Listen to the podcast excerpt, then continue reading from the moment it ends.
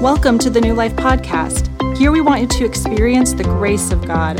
So, through this sermon, we hope to come alongside you as you grow in your relationship with Jesus. To learn more about New Life, please visit our website at newlifeonline.org. Here's today's message.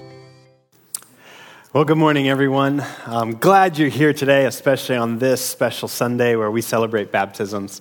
Um, and I just want to point out one quick thing on the Fall Fest. Um, the, the, flyers that they mentioned, please grab as many of those as you can and share those, pass those out. We want to make sure that anybody who might want to come gets an invite. And uh, we want to be a, a hospitable kind of uh, people where we're inviting people here to have some fun and to get a glimpse of who Jesus is, who we are. Um, so, yeah, we'd love to have as many people show up that day as possible. So, put that on your calendars, grab some flyers, share that with those um, whom you know friends, family, coworkers, things like that. So, um, now we're going to turn our attention to God's Word and we're going to explore baptisms just a little bit more deeply. So, can you join me in a prayer together? God, we are so excited about this Sunday. Lord, we celebrate what you have been doing in the lives of the individuals who are baptized today.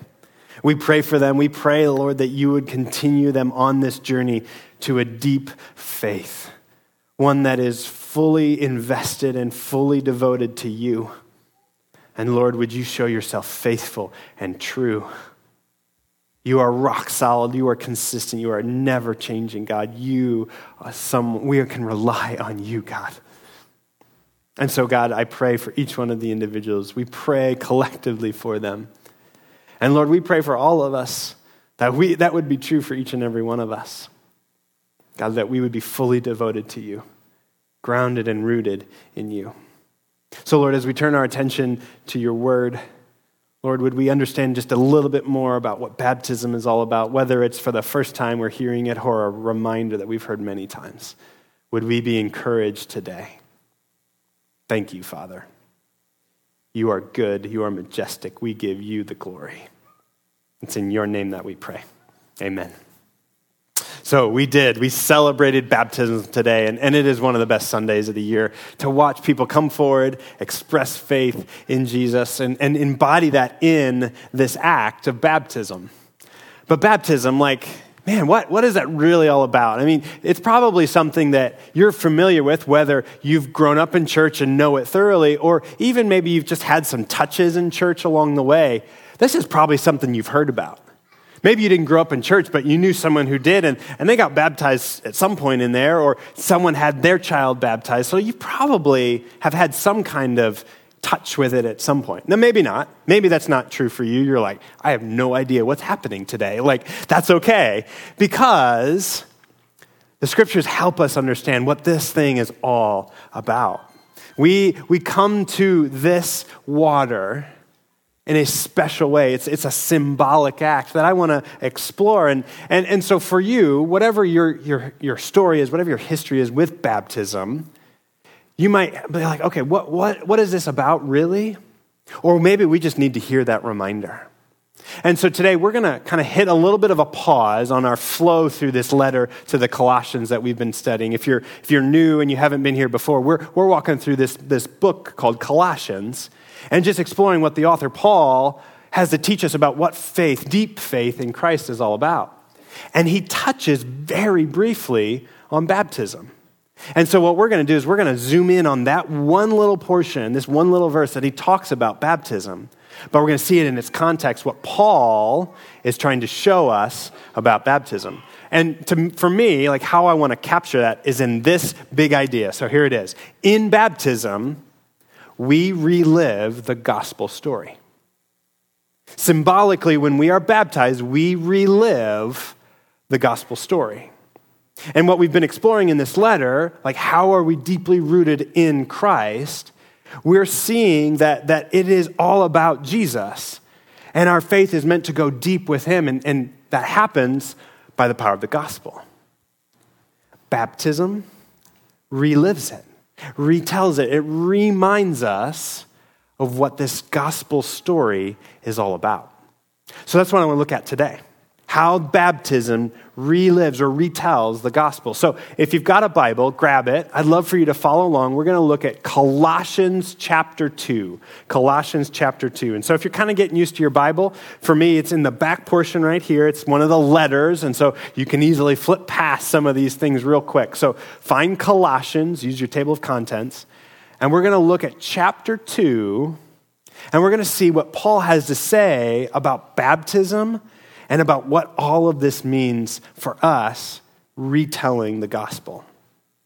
So, Colossians chapter 2, beginning at verse 6, I'd encourage you to follow along with me. So then, just as you received Christ Jesus as Lord, continue to live your lives in him, rooted and built up in him, strengthened in the faith as you were taught, and overflowing with thankfulness. See to it that no one takes you captive through hollow and deceptive philosophy, which depends on human tradition, and the elemental spiritual forces of this world, rather than on Christ. For in Christ, all the fullness of deity lives in bodily form. And in Christ, you have been brought to fullness. He is the head over every power and authority. In him you were also circumcised with a circumcision not performed by human hands. Your whole self was ruled by the flesh, and that was put off when you were circumcised by Christ, having been buried with him in baptism, in which you were also raised with him through your faith in the working of God, who raised him from the dead. When you were dead in your sins and in the uncircumcision of your flesh, God made you alive with Christ. He forgave all of your sins, having canceled the charge of our legal indebtedness, which stood against us and condemned us. He has taken it away, nailing it to the cross. And having disarmed the powers and authorities, he made a public spectacle of them triumphing over them by the cross. Here is Paul's argument at the heart of the letter. And, and next week, we're going to dig into the whole of this text. We're going to re, reread this and dig into the, all the different features. But did you catch the baptism reference in there? It was just one little verse, right? Just a quick little mention about baptism. Well, what is it that Paul is doing when he references baptism, especially as he's trying to paint this picture of what a rooted life in Jesus looks like? So let, us go back and, and real quick look at verse 12 where this all started.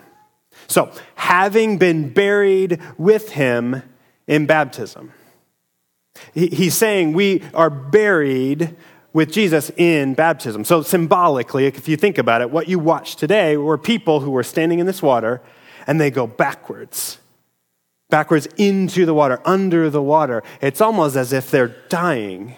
They're being buried, put in the ground. That's kind of the picture, right? That's what Paul's leveraging here. He's saying, like, just as like we go into the water, we're, we're buried with Jesus in his burial, in his death. And that's captured in baptism. And so what happens here is, is we go backwards. We're, we're picturing it with our bodies this going down, this being buried, this being put to death alongside Jesus. Well, what, what's that all about? Like, why is this kind of an idea that, that runs here? Well, look back with me at verse 11. So he says here, um, Your whole self was ruled by the flesh your, your whole self. And what he's talking about is like we, we were ruled by this old way of, of doing things. And he says, we put that off when we were circumcised by Christ. Now, I'm not even just going to go there about that whole circumcision thing. Another image Paul's using a lot here. But what he's saying is like we had our old way of living, we had our old self. What he's talking about here is that God, when he created everything, he created it good. He, he said, like, I want this to be full of life and there to be plants and animals and things and beauty and, and, and creation. This world is good. And I want some creatures to help take care of it with me. I want somebody, some, some people to come alongside me to partner with me. So I'm going to create humanity. Human beings, we, we are created in the image of God and we're given a, a task, a job. We're to be like God. We're to take care of this creation to help it flourish and thrive, to bring life, to multiply life. And so he's like, That's what I want you to do. And, and so, humanity, will you do this with me? And what do we say? Nah, I don't want to do that. I want to do things my own way. I want to decide what life looks like. I want to make the call. I want to make the choice. I want to sit on the throne. And I want to call the shots. And God's like, no, that's not how this goes. Like, I designed the world to be a particular way, it's to be good, but if you don't go with that, then it's going to break. And sure enough, it breaks. The creation itself, like how this all functions and works, like way life goes best, it's broken. And we did that. By the, us choosing to go our own way, to decide, like we want to call the shots, we mess everything up. And the world itself is broken. It's not as it should be, and things are not thriving the way they are meant to be. We call this sin. This, this posture, this move away from God, saying, like, I want to decide how things go, breaks stuff. And we call that sin. And sin introduced something. In that brokenness, it opened the chasm for something to step in, and that's death. Death steps in, decay, things fall apart, it, it falls down from where it should be. Death comes in. And that's what's happening by our old self, the way we, we want to do things on our own, messes everything up and it introduces death, decay, brokenness. And the world is not as it should be. And so when Paul talks about your whole self is ruled by the flesh, he's talking about this old self, like we want to do things our own way. And it's not as it should be. And because of that, death is here, present, and in reigning. It's in charge, it has authority. We can do nothing to stop it. It has power over us. So, all of this this is just messed up. And so, in verse 13, Paul captures this when you were dead in your sins. When you were dead. See, not only do we choose to go on our way, but we now become susceptible to death and we're stuck a dead person can do nothing.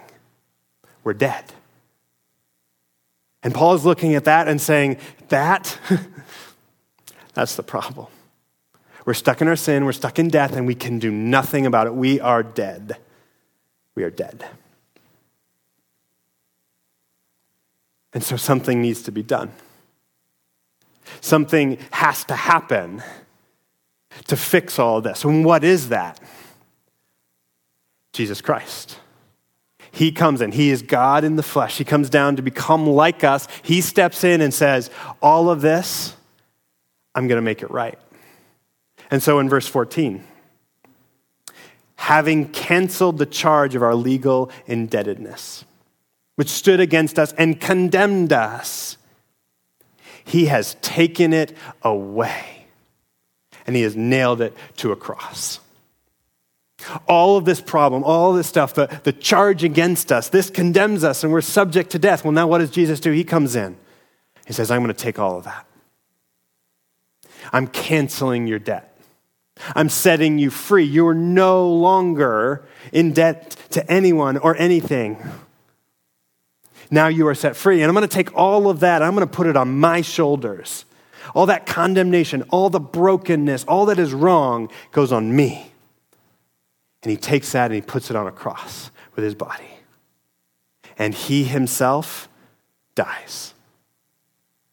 He dies for us, in our place, to set us free. He came to undo the problem. He came un- to undo death itself. By Jesus coming in, he sets everyone free who aligns to him. So, back to baptism.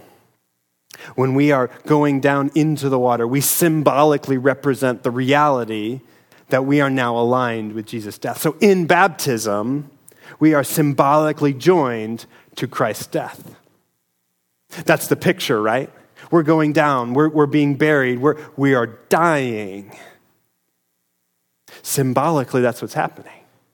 When we begin to follow Jesus, we are now saying, you know what? Take this old self, Jesus, and put it to death.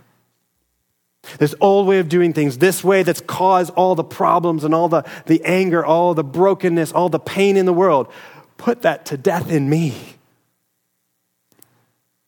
By coming to the baptismal waters, we proclaim, I am dying with Jesus. Now, going into the water isn't actually like a death, it's a picture of a spiritual reality.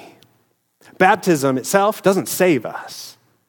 There's, there's nothing magical about these waters. It is a picture, it is a symbol to show us what is true in our hearts, in our spirits, in our lives because of Christ. We say, I want to be put to death with you. And we embody that physically in the symbolic act of baptism. So I want to pause there for just a moment and on this idea. We are joined with Christ's death. When we come to baptism, when we profess faith in Jesus, we say, I want all of this to die. Have you let that be true? Have you said, like, yep, I want to put to death all of the old ways? Will we allow him to say, like, yes, I'm putting all of this to death? For those of you who haven't taken that step of faith yet, for you haven't, you know, moved forward towards Jesus, you're just like, this can be true of you. He can come in and say, I'm going to get rid of all the junk, all the filth, all the things that want to go our own way. i will put that to death. I will do that in your life, in your heart, in your mind, in your body. I will put it all to death. When we invite him in, that's what he does. So, will you let him? If you haven't taken that step, will you let him put to death all the things that go wrong in this world, in you? For those of us who have professed faith in Christ, we've taken that step. We say, Yep, I want to ask you this question. In what ways are we still holding on to the old self? We've professed faith in Christ. We've said, I want to put to death all those things, but do we still hold on to some stuff? Are we still holding on to something of our old self? Do we still kind of let that linger? See, when we come to faith in Christ, it's like letting someone into your house to do some cleaning. You know, it's like, all right, let's, let's start with the living room. All right, we're going to clean this and tidy it up and, and get everything in order. And we'll, we'll do that to the kitchen, and then we'll come to the family room. Ah, but that back bedroom, let's just avoid that one, right? Let's just keep that door closed. Do we have a back bedroom? Do we have some place where we just want to keep the door locked? I don't, don't touch that. What are we still holding on to? As I was preparing for this message and, and this question kind of emerged, I, I began to reflect myself like, what is this true for me? What am I still holding on to? And for me, the word that emerged kind of recently, and it's kind of been a refrain, is the word control. I still want to control things. Like, I want to be able to produce certain outcomes or like work things out so that I can guarantee this kind of result, right? Control. That's kind of a, a, a refrain for me recently. And I realized, like, man, I still want control in my life. I still want to be able to make A, B, or C happen because I decide it. I want to control it.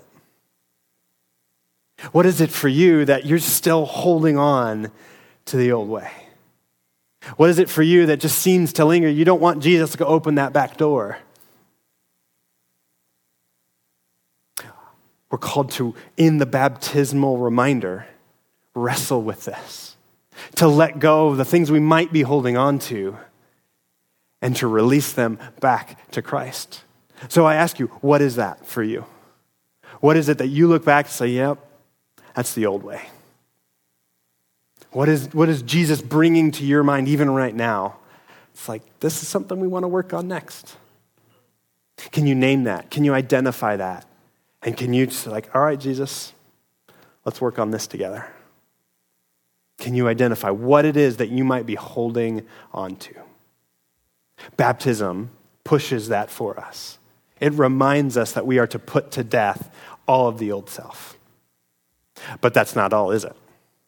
It's like we're talking about all this death stuff. It's like, okay, this is kind of morbid. Like, what, you know, is, is this all that there is? We're just going to do all the hard work of dying? Nah, no, there's good news, isn't there? Let's go back to verse 12. Not only is there the death side of things, but there's more. The second half of verse 12, in which you were raised also with him through your faith in the working of God who raised him, Jesus, from the dead. Christ was resurrected. So he goes to a cross. He takes all this brokenness, all this stuff that's wrong in the world that we call sin. He puts that on himself and he dies. But it doesn't stop there. Because we could say, oh, well, death won. Sure, he kind of took care of some stuff, but like, death still reigns, doesn't it? No, not so. Not so, because Jesus, three days later, was raised from the dead. He didn't stay dead, he came back to life. There is the good news. In baptism, we don't just go down under the water, we come back out. We come back out to new life. So we put to death the old self, and then what happens? We are raised back to new life with Jesus. One commentator talks about the resurrection in these terms, thinking about death and what Jesus did, and, and he used this language Jesus Christ exhausted the power of death. Not only did Jesus go down to die, like he let death have its power over him, but what he did is by let death have him, death poured out all of its power on him and had nothing left. So now death's power has been exhausted been taken away, it's been purged and, and, and used up, it's empty. And now Jesus comes back to life to show, I reign. I am supreme. Nothing can overcome me. That is what happened. So, if you look down with me at verse 15, this is what he's doing. He's, Paul is talking about these powers, these principalities. He disarmed the powers and the authorities. He made them pub- a public spectacle of them, triumphing over them by the cross. This is death. This is sin. This is the, the things that oppress us. He says, You know what? I will empty your power and I will turn everything upside down, and you, you will be left empty. This is what he did in the cross and in the resurrection. These powers, they no longer have power because Jesus has emptied it. He has stepped in and said, Now I reign, I have power, and I triumph over. So, death, death does not have the final say. Jesus does. So, when you come back to us, what does that mean or what does that look like? Well, verse 13 we were dead in our sins. What did God do? He made us alive with Christ. He forgave all of our sins. Not only do we go down in death with Jesus, we are brought back to new life with him. That is what his resurrection represents we get new life in him. It does not end with death, but ends with life. Romans, Paul's talking about this. He brings up baptism in a similar kind of way. And in Romans chapter 6, verse 4, he's reflecting on this and he, gets very, he just gets specific all the way. We were therefore buried with him through baptism into death, in order that just as Christ was raised from the dead, he was raised from the dead. He brought back, he was brought back to life through the glory of God the Father. We too may have a new life. There it is. We have new life with him. That's what Paul is telling us. So not only are we set free from sin, but we get new life in him. No longer death, but life. No longer debt, but credit. No longer emptiness, but fullness. This is the power of Christ's resurrection. So, in baptism, we are symbolically raised with Jesus. Each one of those people who went in the water today, they told their story. I was one way, and now I'm another. I was put to death with Christ, and I'm raised back to new life in Him, and now He is changing me. He is transforming me. This is the good news. Symbolically, we are raised with Christ. Baptism reminds us of all of this. It's a signpost, it's something we can look back to and say, yes, this is what it meant. The gospel in me. Again, coming into physical water does not save us. Those of you who haven't been baptized, but maybe you've professed faith in, in Christ, this is true of you. This water does not save you. It's what Christ has done that has saved you. When we come into the water, we are remembering that. We are proclaiming that. We are retelling in a symbol, a physical symbol, this story. We were put to death in, with him. We are raised to new life with him. So, I want to ask you this question How are you pursuing this new life? This is what's proclaimed over us. This is true of us. This is our status. This is our identity. We are raised to, to new life in Christ. How are we doing pursuing it? Are we letting Jesus into that back bedroom closet? Are we letting him kind of clean house all the way through? Or do we still kind of hold on to something? For, for those of you who have been baptized, you've taken that step. You, you probably have heard what I'm about to say. There's certain things that we do after we've been baptized. And it's this it's these practices. And so the first thing I just kind of want to highlight how do we pursue? We spend time with Jesus and His Word. We, we pick up the Bible and, and we start reading. Because here, it's not just something that we read, oh, it's a cool story, like kind of fun. Jesus sits right next to us. And He's like, You're learning about me. You're learning who I am. You're getting a picture more complete of who I am with you. And so not only do we just read it, but we are spending time with Jesus. So, one way, if you're not already doing this, commit to reading daily the scriptures. Maybe it's just for five minutes, maybe, maybe you got a good half hour or even more. That's awesome. But do you have a regular time with Jesus? And we do that by reading the scriptures. But not only that, we don't just read it and say, okay, cool. We engage in the act of prayer. So that's the second thing I might suggest to you. We, we start by reading the scriptures, reading the Bible with Jesus. But when we pray, and we pray about the things that we have stirring in our minds, our hearts, and, and the things that come, come to us, but we pray specifically, and I'll suggest this Lord, grow me. Help, help me go into that back bedroom and, and open the door, and let's start cleaning. He comes to me and says, All right, this control thing's still kind of lingering. Let's work on that. Are we praying about the ways that we can grow in Jesus to be more like him? That's what we want to go after. That's what we want to pursue. And we do that by praying, by communicating with the Lord. All right, let's work on this. And we talk about it. And we allow Him to speak through the scriptures and, and allow Him to lead us forward. So that's number two. We want to be praying about our growth areas. But number three, we don't want to do this in isolation.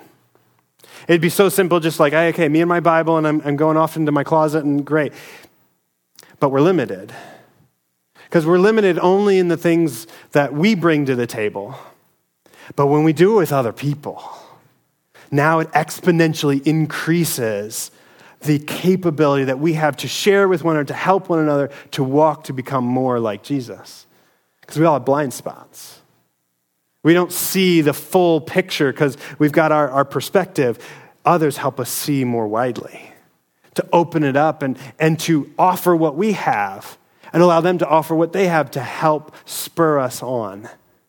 So we got to be doing this with other people. We got to have a circle, a group that we can go to and we can grow with. That, that is what it looks like for us to continue to pursue Jesus, to live out our baptism. Study the scriptures, spend time with Jesus that way. Pray with him and pray about the things that you can grow in. And then do that with other people. Do that in a circle, in a small group, in a group that is intentionally pursuing Jesus together. That's how we pursue and live out our baptism. So let's tie this all back together. In baptism, we relive the gospel story. We are put to death in Christ. We are raised to new life in Him. We want to let go of the old self. We want to let that be dead and gone, and we want to embrace the new life, the new self that Christ gives us. Baptism is a reminder of that. You might be hearing all of this and say, Yeah, yeah, I do all that. The call of baptism is to double down on that, to keep going, to renew and refresh our commitment in that way. That, that is the call of baptism. So, for those of you who've been baptized, I hope you hear your baptism today, are reminded of what, what God has done in and through you. And for those of you who haven't been baptized, and you're ready to take that step, take it. Come find us. Let us know, I want to be baptized. And we'll get you on the calendar for the next baptism, and, and we want to move forward in taking that step. Again, this, this does not save you, Christ does. But by coming into this water, you are proclaiming, telling everyone, yes, this is true of me. And you have that reminder for the rest of your life. Baptism. We relive the gospel story. Join me in a word of prayer. God, thank you for this reminder. Thank you that we get the reminder that you have saved us, that we put to death our old self, and we are made new in you. God, thank you for the gospel. Thank you for the good news that you bring. God, I pray that each and every one of us would look at the water and be reminded here's how you, Lord, have done a good work. And we can take hold of that. Spur us on to live out our baptism, to retell the gospel story in the way that we carry ourselves. And go with us as we do that, Lord. Thank you, Father, for who you are and for what you do. It's in your name. Amen. Quick reminder, church family, Fall Fest is coming up this weekend, so we'd love to have you join us for that. Invite your friends, invite your neighbors and coworkers, invite your family. Love to have you do that. Would you now stand and receive this good news benediction from the Lord? In Christ, we are put to death. In Christ, we are raised to new life. And he walks with us and goes with us in all that life may bring. So go with him in peace and in the love that he offers you. Amen. Have a great week. Are you search? Are you search for the light? No longer into darkness seek. Come to the Father's feet. He'll take the blind and make them see.